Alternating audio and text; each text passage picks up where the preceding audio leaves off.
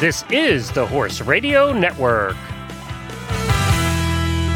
This is episode 346 of the Dressage Radio Show on the Horse Radio Network, brought to you by Total Saddle Fit, 2K Grey, Kentucky Performance Products, and Bed in a Box.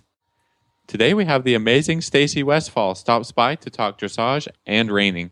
Author Janet Foy on her new book Dressage Q&A, and Karen from Kentucky Performance Products on feeding for energy. Listen in.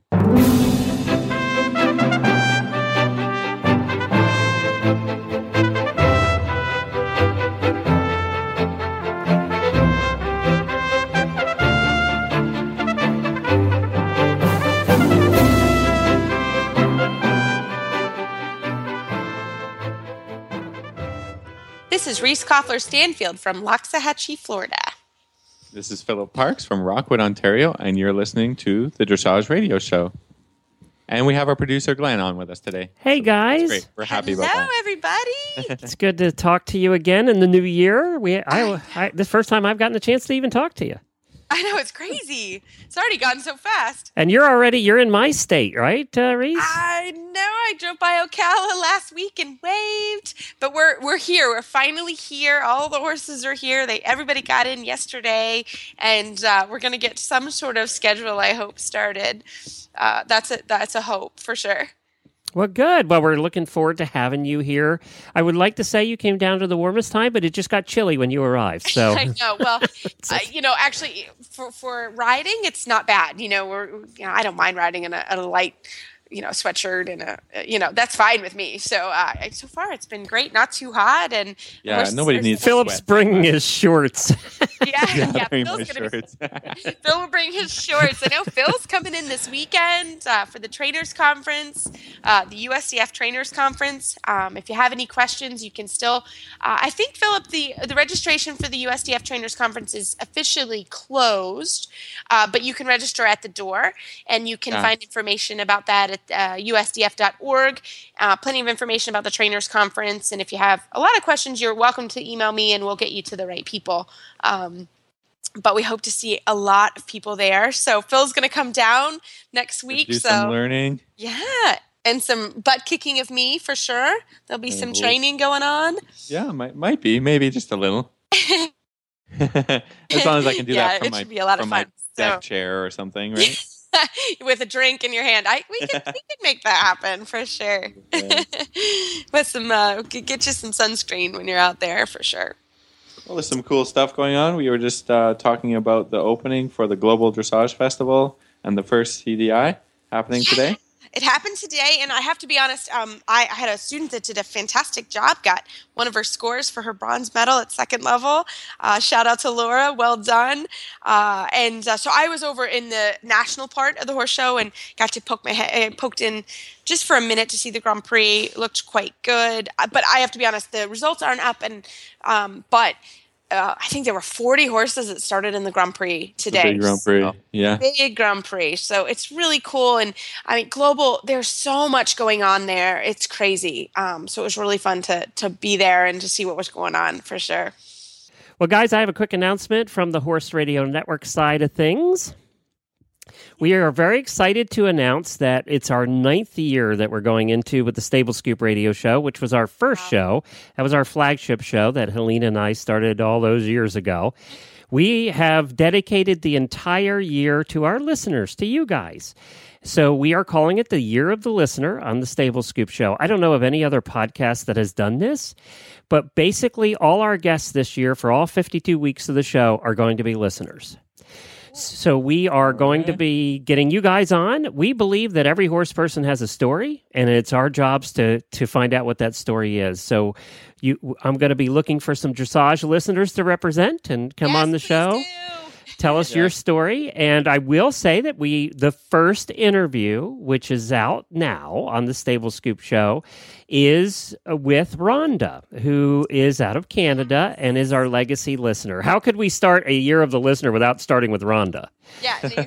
Yeah, she's Just a listen to every episode of every show. 4,400 episodes. Uh, nobody else, as far as we know, has listened. I haven't. Yeah, I have. So you can admit it, right? yeah, so she comes on. She's a dressage rider, not too far from you there, Philip. No, no, we've met, and she, yeah, a really uh, enthusiastic dressage rider and and uh, a great listener. So it'll be nice to hear from her. Yep. So you're gonna, dressage rider. you know, one of the things we found is that the listeners really like uh, hearing when other listeners come on. So this is going to be a whole year's worth of that. As I said, I don't know that it's ever been done before in podcasting. So we're excited that we have the ability and enough listeners and uh, everything to to do that over on that show. So so that's what's happening over on Stable So- Scoop. Are you going to need some yeah. volunteers? Yeah, how do how does one get Okay, on that's the show? that's what I was just going to say. If you would like to be on the show and, and and let the world know about you and what you do and your horses, then just drop me an email at glenn at horseradionetwork.com and we're getting the dates booked up.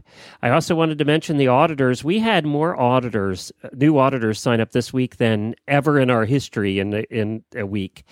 Um, and that's partly because the word is getting out that being an auditor is fun and cool. The auditor's Facebook page, you guys see that, is one of the most active closed group Facebook pages I've ever seen. yeah, Uh, I mean, there's new photos awesome. every day. New they're talking just to each talking other. about stuff. It's Yeah, and I it's can barely follow it. it's I know. one- I love it. It's one of the most, and this is what I want to say about our auditors. And I don't know if it's because they're horse. Well, that's not true of all horse people, but it's true of our auditors. Is it's one of the most positive groups I've ever seen. Uh, there's no negative that goes on in there, it- like you see in some other groups. It's just a positive atmosphere where a bunch of people are happy to be there. They talk about the shows, they talk about their lives, they talk about each other. It's just a really neat place.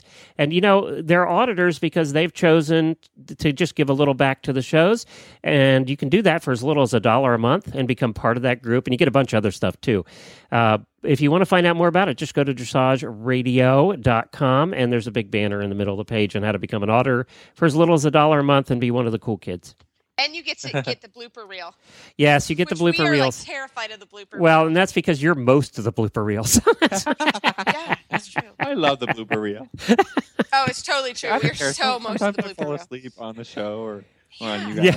All you know, time. Philip, we have gotten more use out of you for the blooper reel than anybody else. It is so true, I don't, care. everybody. I don't take I don't It's take Phil. myself seriously, so that's fine. We always know when it's getting too long of a show because Phil just spaces out. yeah. Speaking of which, Yeah. let's get on with the show. Love it. Can I can I introduce the next guest, please? Oh, please. course.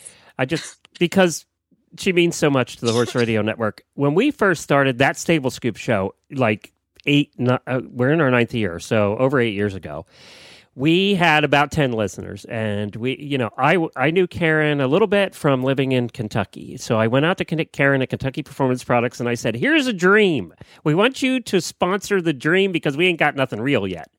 Uh, we just were doing shows, you know, and they were fun. Concept, Yeah. it was a concept, and we were starting to build listeners and things. And she joined on then.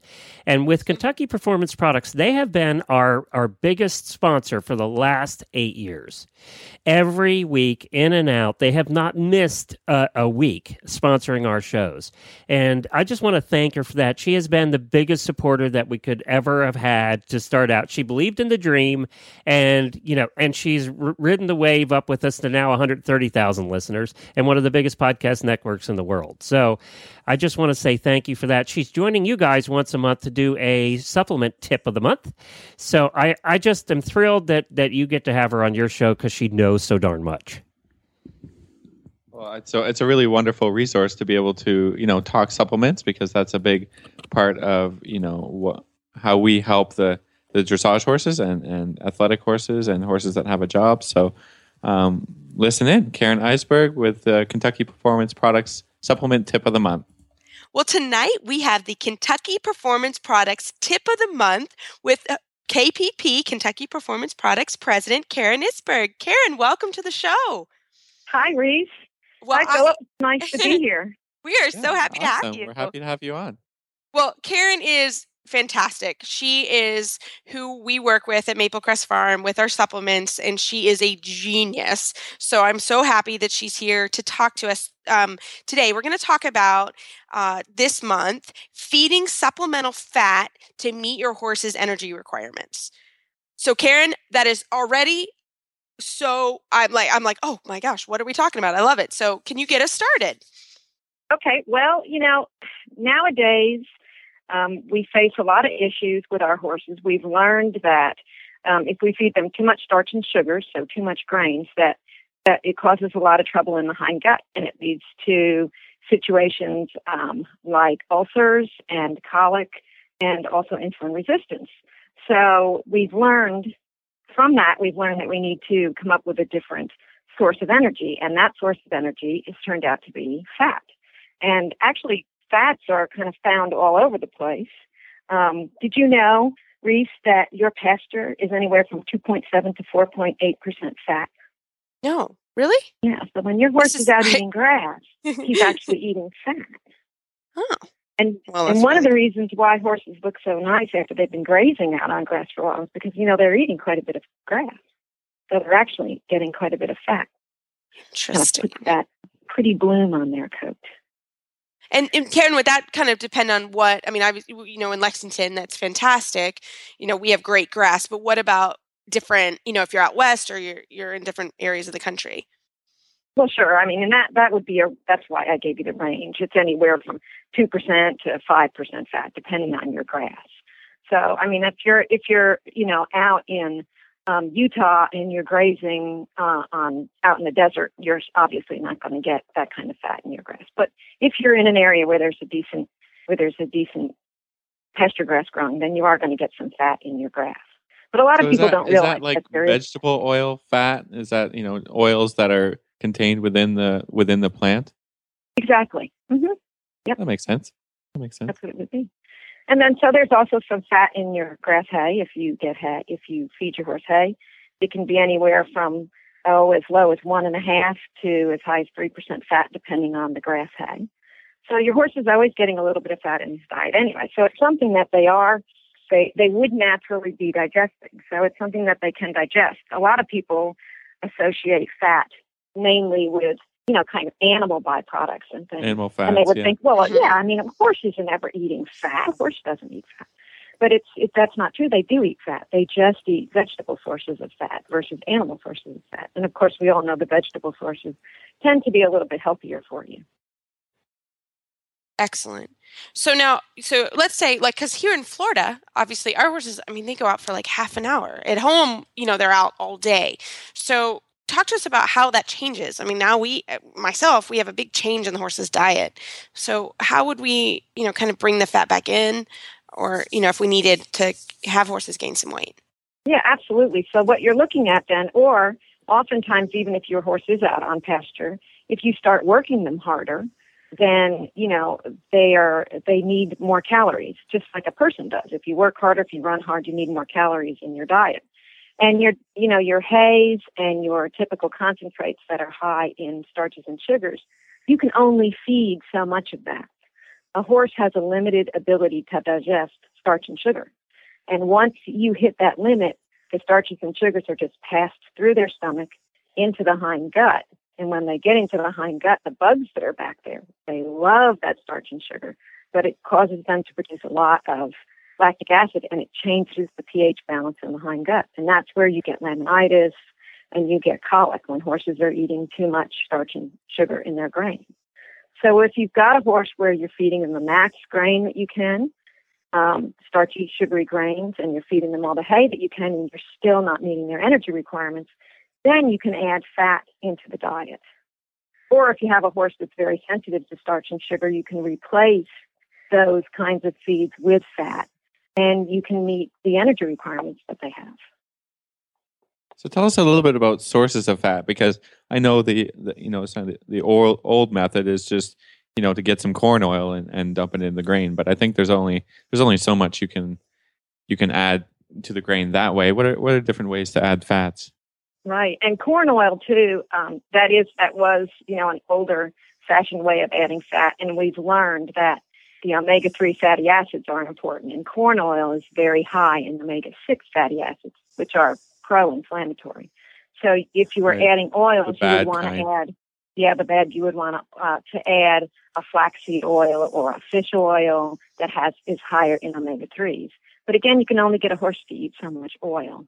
Um, one one thing, one ingredient that we have found is really good for horses for as far as a fat ingredient is rice bran.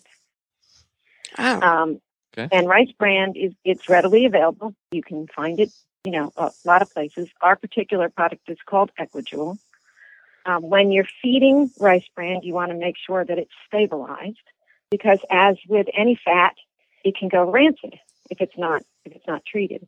Equijewel is heat stabilized, and that stops it from going rancid. And it's a natural process, so it's a natural product with a natural process of stabilization. Some um, rice bran products will be stabilized with um, chemicals instead, so that's something to look at. How would you Um, how would you know that, Karen? I'm sorry, uh, jumping right ask. in. You would Okay, you would have to ask the manufacturer how they stabilize their rice bran, okay, or look for like we have heat stabilized on our bag, so that it's, it's easy for you to tell how it's done.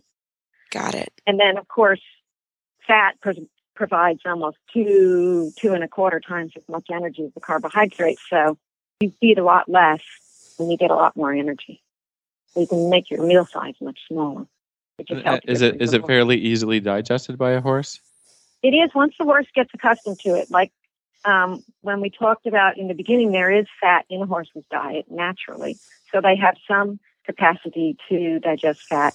And then, of course, as with anything, you would introduce it slowly to the diet, and then once the horse is accustomed to it, they digest it very well. Are there any uh, da- uh, dangers associated with this with this feeding? I mean, could you could you overfeed it? Well, like anything, I mean, if you overfed fat, you would you would get some diarrhea. Um, horses can tolerate up to twenty percent of the entire diet, of the total diet in fat. That's a lot of fat. Yeah. It's actually Yeah, it is a lot of yeah. Yeah, that, that's You'd have to fat. really work hard to overfeed it. Yeah. Got it. But yeah, you can. Um, some of the benefits of fat um, are that, like we said before, the concentrate portion of the horse's meal can be smaller. You, you really never want to feed more than five pounds per feeding because that's about the capacity of the stomach. So you can feed smaller meals because it's more energy dense. Um, and that lowers the risk, of course, of any digestive upset. Um, feeds that are high in soluble carbs, which are the starches and sugars, they cause a lot of hormone surges. They, they burn very quickly. It makes the insulin rise very quickly and drop very quickly. And, you know, if anybody is, you know, if you've ever been hypoglycemic, you know how that feels. You know, when all of a sudden your sugar goes up and then it goes down and you feel terrible. Well, fats don't do that. They slow, they burn very slow and steady and they reduce those hormone spikes. So it, horses that tend to be excitable, sometimes that excitability, like people used to say, oh, corn is a hot feed or oats is a hot feed. It was actually those hormone spikes that, that cause that excitability, and you don't get that in fat. Oh, so Karen, um, what if you have a horse that's a really picky eater? You know, I, every horse I've had that's been skinny is typically a picky eater. How do you kind of combat that? Well, there's a you can use combined products. Like we have a product called Endure Extra, which is a combination of rice bran and flax and some other concentrated fats, and you only have to feed four to eight ounces a day. Um, and we combine that with some um, pre and probiotics that will help the horse's gut to be will help their appetite. They'll feel better, so they'll eat more. So that's the type of product that I would recommend if you have a real picky horse. Um, the Equijewel rice bran is very well accepted by horses. It has a kind of nutty flavor to it, and they seem to really like it. Yeah. And I've had great luck with that Endure Extra. My picky eater Zoe um, loves it, and he he's really picky, and he does a really good job. I actually had to call Karen and say, um, I think I need to back him off. the Endure Extra, uh, and, and it's been a really really helpful product for us, especially moving him around and showing he has a tendency to come off feed, and and he eats it um, really really well. Well, Karen, thank you so much for coming on tonight. This was a great topic, and I can't wait for next month's uh, KPP Supplement Tip of the Month. Uh, Karen, how would people find you online and find some more information about uh, just any supplement questions they have? Well, they can go to kppusa.com, and we also have a Facebook page. So if anybody has a question to ask, they can go on the Facebook page. I monitor that pretty much all the time and ask their question. Um, or they could also email us at info at kppusa.com. And Karen is fantastic. She will answer any question. And i am sure I've asked some really silly ones, but she is super easy to work with and is so, so good at this. So, Karen, thanks so much for your time. And we will look forward to our tip next month. Thank you, guys. Have a nice day. 2K Grey's mission is to honor a woman's adventurous spirit by creating apparel that offers comfort while riding, plus style when you're not. In 2011, Grand Prix rider and entrepreneur Chris Pinto joined forces with fashion industry veteran Meryl Ranzer to create a chic and sophisticated line of performance riding breeches that look and feel better than your favorite pair of jeans.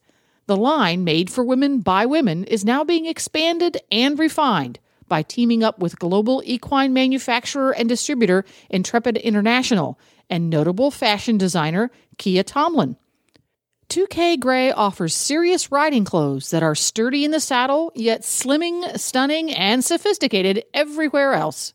Each detail, from pocket shape to seam placement, is designed to enhance a woman's silhouette and to celebrate different body types. The collection is machine washable and proudly designed in the USA.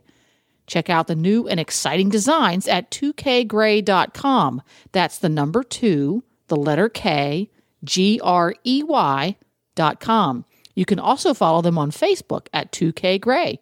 Feel better and ride better. 2K Grey. Well, Mare recently got her uh, 2K Grey breeches, and she's been wearing them out to the barn and doing a little bit of riding, and, and she is she's loving them. Um, you know, I think they look great. Of course, I mean, are they husband wife, approved? they're making her look good. They're making her look good, and and yeah, she she's uh, really happy about you know being able to jump from the barn to going you know going to the grocery store and not really feeling weird about wearing breeches. They I think they look very similar to jeans and and stylish and yeah, she's I, she's you know telling people are asking her about her breeches. They're looking good.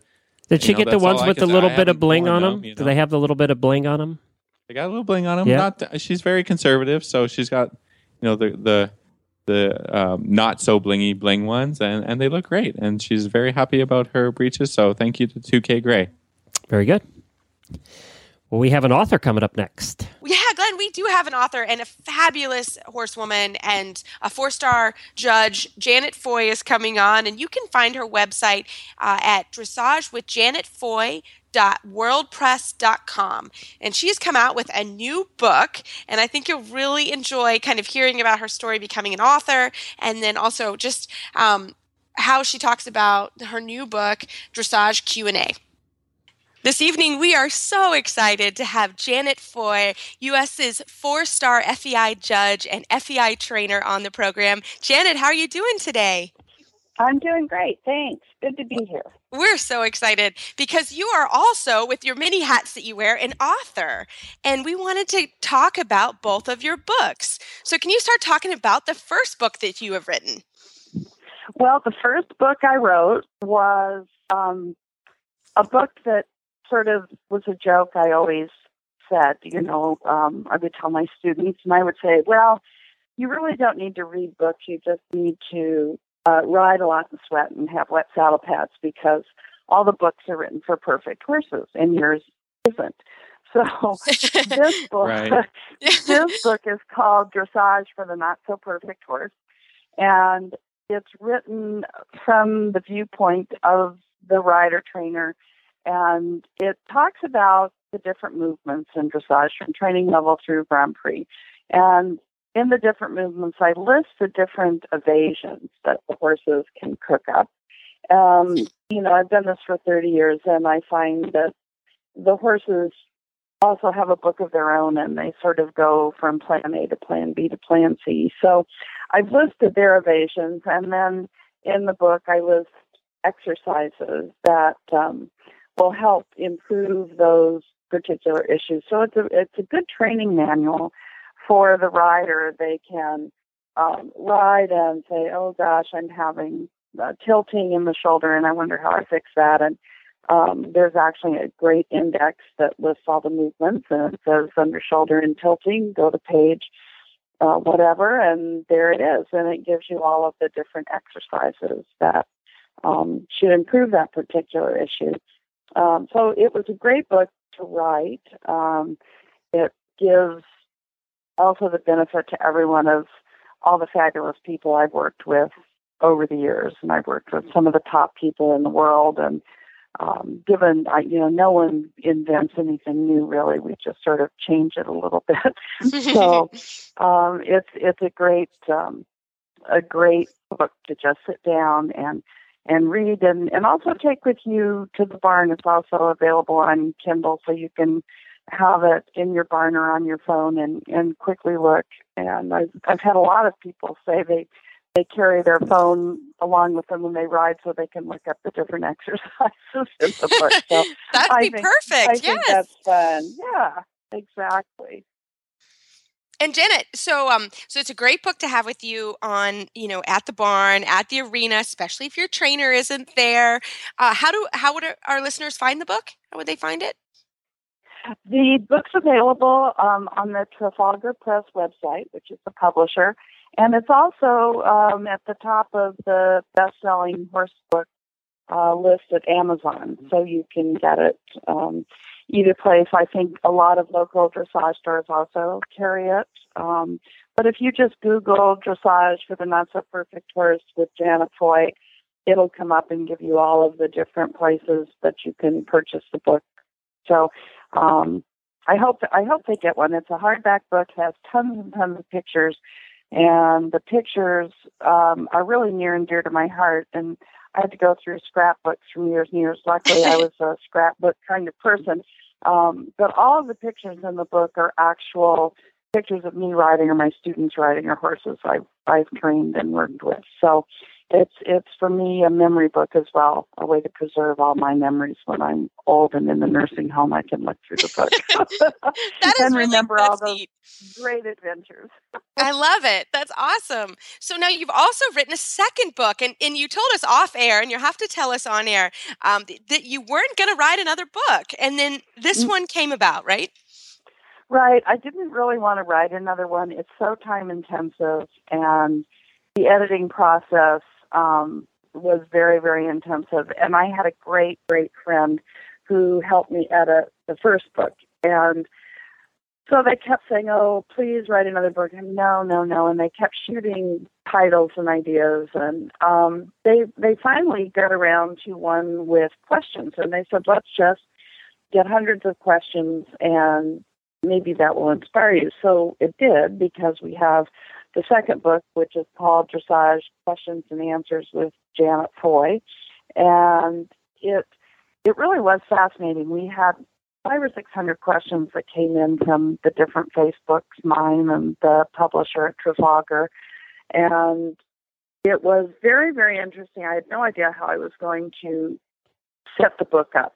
I did know one thing I did not want to do was have pictures because that the first book um, was so so difficult with the pictures and getting them all into the right format. So um, I said, well, let's let's do drawings. I have a student who's a great artist, and and we'll just do a lot of drawings. On, and I think in a way that's good. I I see so many problems with pictures that uh, you know on the internet you have one split second moment of time and and 200 people criticize the horse because the pole's low at that moment or the mouth was slightly open at that moment when it was the only moment in the entire eight minute test that happened. So it's it's very very difficult um, to find pictures that really represent 100% of what we want in the different movements. It's much easier just to draw the little horsies. So we we got the questions, and as I went through them, I started to realize the perfect format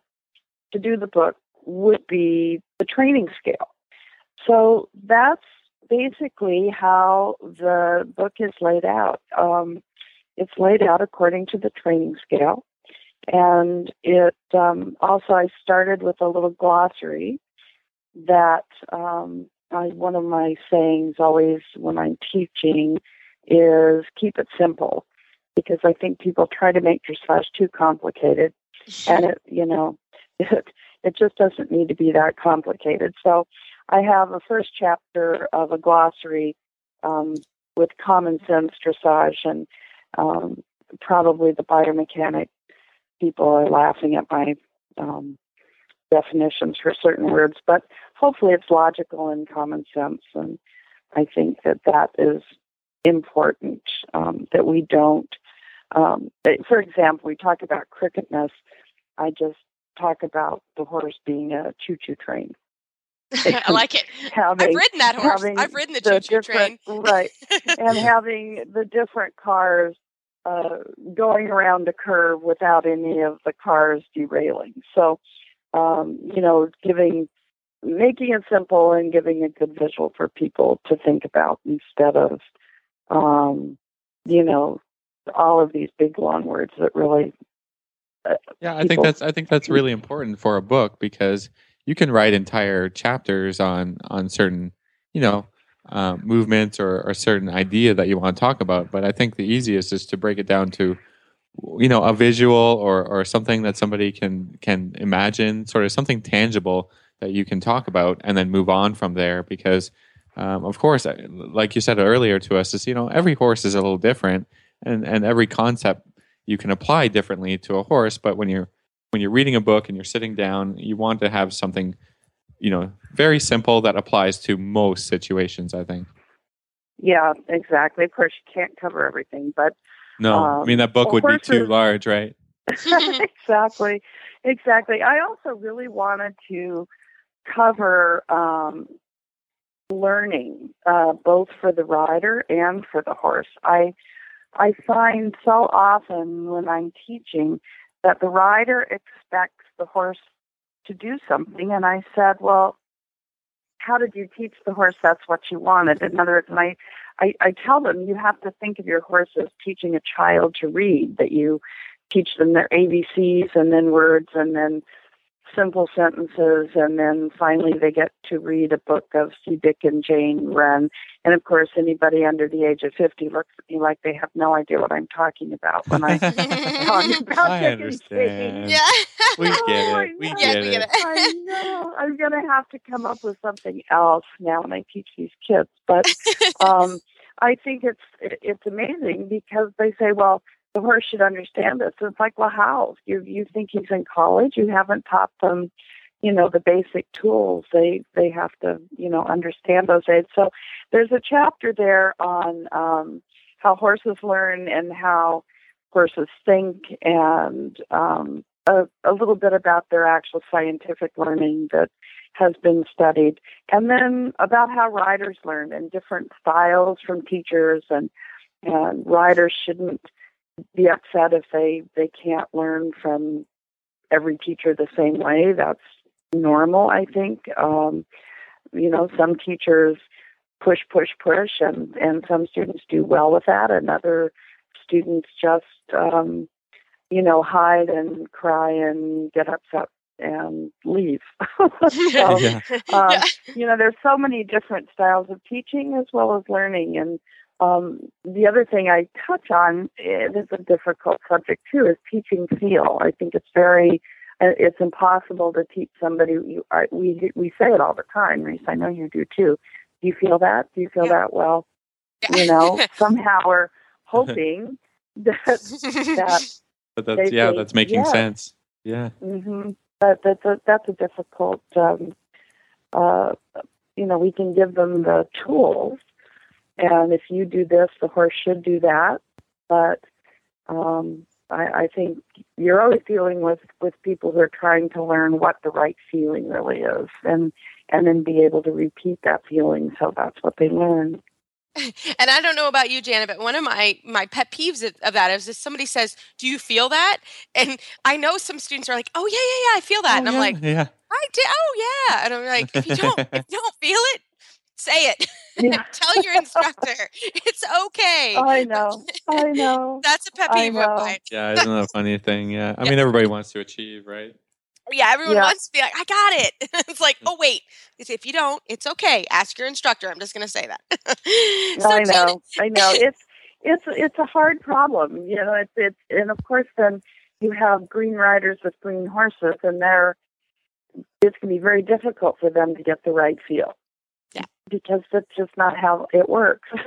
so exactly. the idea of, of starting with a, a schoolmaster is always, I think, an important part of learning to ride. So the horse has some idea of what you want and can help teach you a little bit along the way too. So, Okay. um, yeah, so that was I. I enjoyed writing those chapters, and um, you know, I, I hope that will be helpful to the teachers and also the students. And then it was interesting when you get to the, the what people have the hardest thing understanding, um, and it, it's never impulsion. Um, and I always say, you know, any pony putter can kick the horse and make it go. And that the the difficulty. I think 30 years ago, when we had those old, heavy warm bloods that were like one generation separated from the plow horse, they were the laziest, dullest things. And I think at that time, it really was about impulsion because they were lazy and they didn't want to go. And they had no tension really in their brains or their bodies. They, you know, you could bounce on their back all day long and they could care less. but the the modern horse, which is, you know, thoroughbred, Arabian, hot, hot, hot, um, bred to be sensitive, athletic, um, quick, um, Very forward, yeah. very yeah very forward very smart now there is tension and now there is tightness and um so i think everyone has to look at the training scale and realize that technically submission comes first and then impulsion comes second so uh, and we always have a little saying in the judge world the the more impulsion you have the more submission you need and um, I think contact is always a big issue. There's still people in this world that teach um, you need more weight on the outside rein, and if you just throw the inside rein away all the time, you're going to have it. Um, and so I think there's a big misunderstanding in the country that contact um, that's not what it is. It should be the same amount of weight in both reins, and both reins have separate jobs. But um, if you just throw the outside rein, hold on to the outside rein a lot and give the inside rein, the neck's going to get shorter and shorter, and the horse is going to get slower and slower, and you're never going to bend in the correct direction. So um, that was interesting. Lots of questions on contact and and heaviness, and and a lot of misinformation that if the horse is light, it means that your reins are loopy and you have no contact. And um, I think the term lightness needs to be talked about in relationship to the balance of the horse and the lightness of the shoulders. And often some of these big, powerful horses can have three to four pounds in each rein and be incredibly uphill and light and free in the shoulder. Um, so, you know, again, misconceptions, things that um, are confusing um, lots of those, lots of those contact questions. I think probably more contact questions than anything. So, and that makes um, sense. I mean, contact is it, it is it is one of those things, kind of like the feel. Once you sort of learn and understand it, it makes more sense. But as you go through, or if you change horses, or as you go through the different Mhm. levels, it can get confusing on, on what it should feel like and, and as the horse collects, you know, what happens. So that's fantastic. I can see why that would be a huge part of the book. Yeah, I and I just nobody really talks about the shoulders. I mean, they do in Europe. Um, the judges talk about it. The breeders are breeding horses with super long forearms, so the shoulders are ten times freer than they were back in the old days. I mean, it's a whole different conformation now um, in the shoulder and the front leg than we had 30 years ago. And there's still, yes, the hind legs are important, of course. That's where the energy comes from. But um, you just can't whip on those hind legs and get collection. You know? Right, right, exactly. You know, um, it's it's it's it's a process, and I think um, straightness is also very very misunderstood. They everybody thinks that if the horse is straight, Um, they should be like an L and be stiff. And nobody talks about the line of travel and and that the hind legs on the line of travel in every movement except for um, haunches in and half pass. And those are the only two movements that put the forehand on the line of travel. Every other movement has the hind legs on the line of travel with the shoulders slightly displaced, and that's what straightness is. Um, and when I say that, people look at me like, whoa, that's really amazing. so, well, but know, it is good. To, exactly, it's it's good to talk about and read about it, and, and even just reading it um, in your book, maybe somebody can get it. Their trainer's been saying it to them, but you say it slightly different, or you know, some of my students read really well, and they'll read it and be like, "Oh my gosh, this I read this," and I'm like, "We talked about that yesterday," but Yeah, I know. a And lot, I huh? tell them, I Yeah. said, of course, there's always an exception. And then you talk about the one tempi changes, piaffe and passage. Those movements can be totally straight like an L because both hind legs are carrying the same amount of weight. But we're not going to work on that today. right, right, right, right. Um, because you're really only doing second level. So you'll get there eventually, but that horse is, you know, very, very strong. And, and so we, for our, you know, for where we are, we just need to think that shoulder for a thing. That's a real good thing to think about. I love it. Well, Janet, thank you so much for coming on our show. And uh, once again, how do our readers find the books? Um, they can go, Google is a wonderful place. They can go to Google and they can type in dressage question and answers with Janet Foy, or they can type in uh, dressage for the not so perfect horse with Janet Foy. Or easier still is to go to the Trafalgar Press website. And how do you or spell that? Amazon. I'm sorry, how do you spell T Trafalgar? R A F A L G A R. That's like the square in London. Fantastic. Well, Janet, thanks for and coming. on our- exciting for me. I have one more thing I want Yes! to say. I'm very Yeah, excited. course. I just found out my first book has been sold to Europe and they're translating it into foreign languages. So that's That's Oh, that's huge. that's very I'm very Such happy a- with that. That's So- awesome. Congratulations. That's fantastic. Well, we have some international listeners, so they'll be able to get it soon in their countries as well. Well, Janet, thanks so much for your time tonight. You're and we look welcome. forward to Thank having you you. back on. Okay, thanks so much. Talk to you soon. Welcome to bedinabox.com, where you'll find the most comfortable, pressure relieving memory foam mattress at only one third the cost of the leading brands. We have created an exclusive memory foam that sleeps cooler, rebounds quicker, and cradles your body in pain relieving comfort better than other types of memory foams. Introducing our new memory foam technology. By swirl infusing gel into our advanced memory foam, we have created an even cooler, more comfortable sleeping surface. Best of all, it's made right here in the USA. He had been dealing with back pain and chiropractor visits for a while, so we decided it was probably time to find a new mattress. So we started doing some research on memory foam mattresses and found bedinabox.com. We were on a trip with some friends, and they actually had a bed in a box mattress in their camper. And on their recommendation, we decided to get one for ourselves. They got it to us in no time. We had no problem adjusting, and we were thrilled with the comfort. In fact, my husband doesn't have to get up early anymore due to back pain. He can lie in bed for as long as he likes without any discomfort. We recommend Bed in a Box to anyone who has back problems or just needs a good night's rest. We believe we have created the world's best memory foam mattress.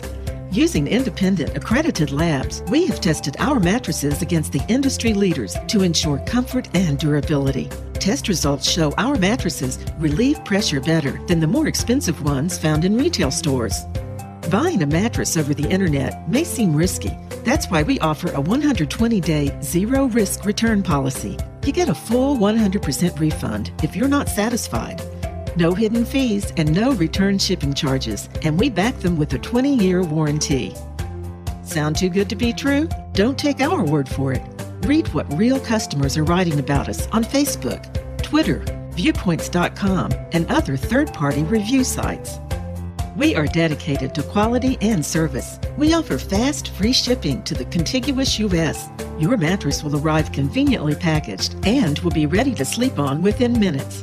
With the benefits of the leading brand mattresses, but at one third the cost, why wait? Start getting the best sleep of your life. Call, chat, or email one of our friendly customer care agents to learn why 99% of our customers sleep better and toss and turn less on their new Bed in a Box mattress. Well, today for our Total Saddle Fit trainer tip of the week, we're going to have Stacy Westfall talk about beginning her dressage journey. This tip brought to you by Total Saddle Fit, the shoulder relief girth that Reese and Philip both love. And here's why. The saddle fit solution you have been waiting for is finally here. TotalSaddleFit.com is proud to introduce the Shoulder Relief Girth. This strategically shaped girth actually moves the girth line of your saddle back over one inch, thereby freeing your horse's shoulders from the saddle. Traditional girths pull saddles up against a horse's shoulders and often over the top of the shoulders.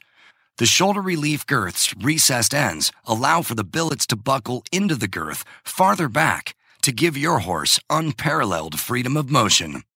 We are so certain that your saddle will fit better and your horse will be more comfortable that for a limited time we are offering a 30 day, 110% money back guarantee. If you are not totally satisfied with your shoulder relief girth, send it back for a full refund plus 10% of the purchase price. Don't wait. Order now for the best saddle fit solution available. At TotalSaddleFit.com. Visit TotalSaddleFit.com. Well, this evening I am so happy to have Stacy Westfall on the program. Stacy is um, a very, very famous rider. She was the opening act for the World Equestrian Games. She is in the Cowgirl Hall of Fame. She's the only women, woman to win Road to the Horse. And if you have ever seen her on YouTube, she has millions of downloads from her bridleless and bareback riding. Stacy, welcome to the show. Well, thanks for having me. well, we cooked up this idea because you'll have to kind of tell everybody the story. But um, we have been working together for the last several months. Um, and you um, gave me a call. You moved to the area, and uh, mm-hmm. I'll let you take up the story. Yeah, so maybe we should label it like "Confessions of a Reiner" or something. Like, I get. I like that title. I yeah. I confess I'm mostly known for my reining or, you know, the natural horsemanship colt starting, but I've always wanted to know more about dressage. And, you know, I don't know if I told you, Reese, but I grew up in Maine. And a long, long, long time ago, when I was little and my mom was like, we should take some lessons, we went to a place called Hillside and took some lessons from, um, okay, from the interns and stuff at where Michael Poulin was. Oh my gosh. And yeah. we would go and we would watch and we'd watch these amazing horses and we'd get on the lesson horses and, and be like, I don't even know what a lead is. and so way, way long ago I saw dressage, but now I'm just getting around to really trying to figure it out. I love it. So you called uh, a couple months ago and said, Reese, I really want to learn about dressage. And that's mm-hmm. when I said, Stacy, I really want to learn about reining. So you're doing much better on your transformation than I am doing on mine. I'm not going to lie. Um, but so let's talk about kind of your start in dressage because it's really, really fun. And we, we laugh a lot, if anything. Uh, we have a very mm-hmm. good time, especially during my lesson, which is re- Stacy's much better than I am. I will tell you that right now. no, I think well, it was kind of interesting. Um, one of the times I came up, uh, a young lady came with me, and I loved the comment that she made. I wish I could phrase it as well as she did, but she had been watching me, and you know, at at the barn and watching me ride my horse, and, and you know, trying to figure out this dressage stuff, and she was watching me struggle, and and you know, I don't know if a piece of her was starting to think, I don't know this Stacy Westfall person, I don't know about her. But it was interesting because we came up and she was watching you trying to figure out some of the stuff with the reining and she was like, This just really when we left, her comment was beautiful and I wish I could get the phrasing right, but she was like, It's so inspiring to watch people that you know are really good in their own discipline reaching out of their comfort zone and trying something new. And she said it was refreshing to see that it wasn't just easy for us. Yeah, it's like, hard. It it really it's is. Really hard. It's really hard because your body, you know. So one of the things that that we've learned about reining versus dressage is dressage we're much more specific about where our body is Mm-hmm. Mm-hmm. versus Yeah. the the reining. So that's been one of the challenges with you um, is teaching and, and working on how you sit and being very specific about how you use each of your body parts. Yeah, Uh, for sure. For sure. That's been hard, Because- right? Yeah, because with the reining, it's sort of about like if you can get it done. So the riders can have a quite a bit of variance in how, you know. So for example, when people run their circles, some people like to stand up in the stirrups and really lean up over, and and they'll call it like chasing. They'll have their hand more than halfway up the horse's neck when they're running the circles, and other people will sit deeper in the saddle and and you know, kind of lighten their seat, but they'll still be like basically sitting back on your pockets and chasing the horse in that circle. And it's like two different, completely different styles of how you can run it. And it doesn't matter. It's judged on the overall how well the horse performs it. So for sure, um, it's been definitely eye opening because, you know, I come up and, and it gives me a lot of places to analyze, hey, how, why do I have this habit? That's, that's something that I do a lot. Like, where is this coming from? Why do I use it? And I should be able to have more than one tool, so I should be able to do what Reese is telling me, even if it's not the most natural. yeah. So one of the things we found was um, your outside leg, right? Mhm. That that was a, that was a big thing. Is you want to use your outside leg, especially around the the corners. Um, yeah. so that Yeah, was that was think- issue for straightness, right? That became a, a huge problem uh, versus Right. what, what we Yeah. were doing. Yeah, it's interesting because um, the the horse that I'm riding is a reining horse that also does like ranch riding and stuff, and it's interesting because um, the some of the things he's been rewarded for doing, he's also searching for, and so it's interesting because I've got my baggage and then he's got his baggage, and we show up together, and I'm like, oh, this is exhausting some days. Because you know we in in a lot of our maneuvers except for our run down to our stop, um, you know, uh, we're largely on a circle. Uh, for the for our, I mean, we'll walk to the middle, do spins each direction, and then we'll lope off, and we'll be three circles one direction, three circles the other, and then we are, you know, doing a big horseshoe or straight lines up and down, running and stopping. And because of that, there's certain habits that you learn and get into that work for your discipline that don't necessarily I'm learning don't necessarily cross over quite as perfectly. and so yeah, it's been interesting. So, Stacy, just a quick question: Are you uh, uh, are you in English tack, Oh yes. Um yeah. bridle, and everything? And t- let's talk about that's an interesting thing, isn't it, Stacey? so let's talk about trying to find a saddle because that was that was a big thing. It was. It was interesting because, you know, um I don't know anything about how the saddle's supposed to feel. And so I think my first lesson, I think I did everything in Western tack, correct? Yeah, I think. You, Yeah. well, no, you had an And the- English bridle and a and a Western saddle, and I had my Oh. lesson in a Western bridle and an English saddle. It was That's very right. funny. We were both we were both half and half. That's right. Yeah. I think I have a picture of this somewhere. We may have to post. Uh, yes, I think we and then and then I went out and I kept I kept trying. I do really enjoy that a lot of the stores will let you take a used saddle and and use it for a week to try it out. And between that and riding in different borrowing saddles and everything, I finally chased down one that I liked, and I was really really happy when Reese said I'd done a good job. yeah, it looks good. It looks really good. And um, so, Stacy, kind of tell us um, what's your what's your next goal? Because I think we're going to have you on uh, kind of periodically throughout the year to kind of see how your journey's going and, and what's going. So, what's the, what's the next goal? Okay, one of my main goals for one of my next lessons with you is that when you see leg yield, I automatically know what you mean. that's, that's a good one. yeah, Okay, it's just cow. it's crazy. Some of these little tiny things are driving me slightly crazy because um it's like if I if I watch a video on it or if I go do it without thinking about the label, like you know, I there's I can control the parts of my horse's body, but when you just tell me a term, the terms don't just lock in my head.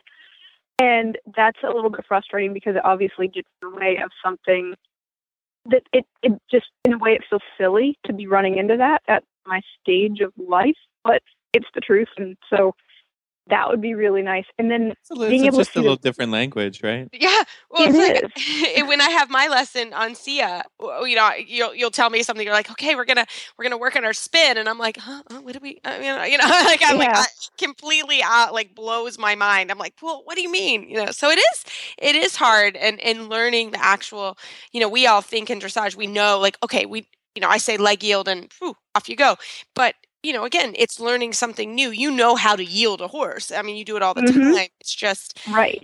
what are the and different I think and I think that's where in at home when I'm riding, nobody's saying leg yield or doing whatever. And so in my mind I'm thinking I'm gonna move my horse towards the wall, I'm gonna move this way, but I'm not thinking in the terms that you use. So it's little glitches like that that make the lessons not as smooth as they could be because I'm like, oh wait a minute, which one's that again? I'm going, Yeah. this is this is just silly at this point. no, Yeah. it's true. And we um we also did a little test riding because we have some shows at Yeah. home. Uh so what was that like? Your first test? Um terrifying. Not terrifying. Come on. well, well. So what happens is, is I see it all the time. One of the reasons I love doing this, um, a few years ago, I took up, I I did um, mounted shooting, and so I showed in mounted shooting for a few years, and that was a whole new learning curve. And so, completely different discipline than anything I'd done before.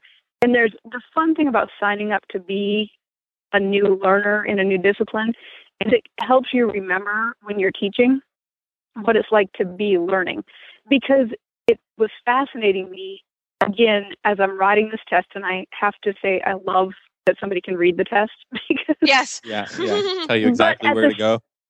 they can't. Although at home I've been practicing so that I've got them memorized without that because I I know from my reining experience that I need to know my test so well that I'm not thinking about it that I could be thinking when I end this free walk I want to pick up on my inside hand gently so my horse doesn't look resistant. I know I need to be thinking about how to ride it, not where the letter is. So I've got to get to where the pattern is second nature, but there's a lot of repetitions. Hey, I gotta say, so if Stacy could add shooting to dressage, all the horse husbands in the world would be happy. I love it. I love it. Now, well, the- you did, did a great job. have- Thank you. And we and we had to talk about what's the difference between sort of training and practicing for the horse show. That was our last lesson. Was we we rode through the test start to finish. We had to we did it a couple times, which is normal, um, and and really just to talk about what's the difference there between the two. And um, so that was really fun. Um, and uh, you're going to the horse show next month, right? Uh, February. That's my goal. That's one of my goals. Yep. I Yep. love it. I love it. Well, Stacy, we are so glad you came on to do the confessions of a reiner but actually you're, you're really really good and it's super fun for both of us uh, you know it is it's very hard to learn a new discipline especially when you're set in set in your ways in your discipline so it's been fun Mhm. to to Yeah. help you and to be a part of it so stacy Well, how do our for- listeners find you online They can find me online um, either on my Facebook page, which they can search for Stacy Westfall, and it's a fan page, or um, westfallhorsemanship.com.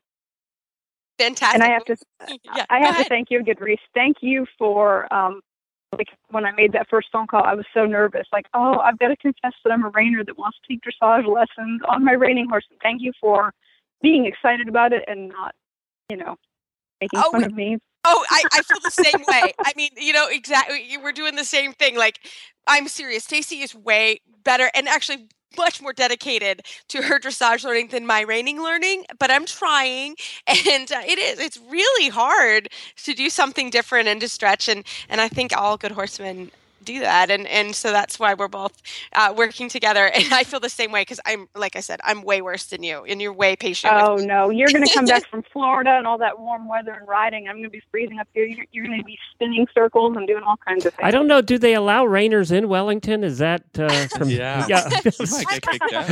I'm not sure. Well, I don't know. If, well, we're we're we're gonna we're switching. We're kind of working on our, our Western dressage until I have more assistance with Stacy because I I really don't know what I'm Okay. doing. So, um, but uh, it's been super fun, and, and and we'll keep everybody in touch with our journey. And uh, for sure, Stacy, we'll have to uh, check in next month on how the horse show goes. Yes, that will be interesting. Thanks, Stacy. We'll talk to you soon. Thank you, guys. See you guys later. Well, as always, we love listener feedback. We love emails, Facebook shout outs. Uh, so, Phil, we actually have a um, a question, an email question that we don't need, we don't really know the answer to, and we're going to need some help. We're yeah, we're gonna need the help from our listeners, you know, to uh, to give this other listener uh, some advice. Um, so I'll just go to the email. It's a question for Reese and I um, about somebody who has an opportunity to go to Ireland in September for two or three weeks uh, for a horse vacation.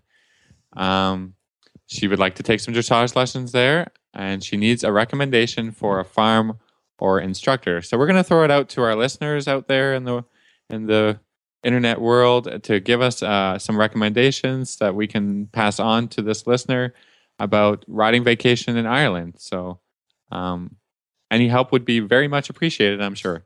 That would be great, and we would love that. So you can find our show notes and links to today's guest on our website, dressageradio.com. Like us on Facebook, just search Dressage Radio Show. Follow us on Twitter at Horse Radio. If you have a great suggestion for the Ireland trip, you can email me at reese at horseradionetwork.com, and my website is maplecrestfarmky.com. You can find me at philipparksequestrian.com and my email is philip at horseradionetwork.com. I'd like to thank our sponsors this week for allowing us to put on a great show. And don't forget to check out all the other shows on the Horse Radio Network at horseradionetwork.com. Everybody, keep your heels down and your shoulders back, and we'll talk to you next week.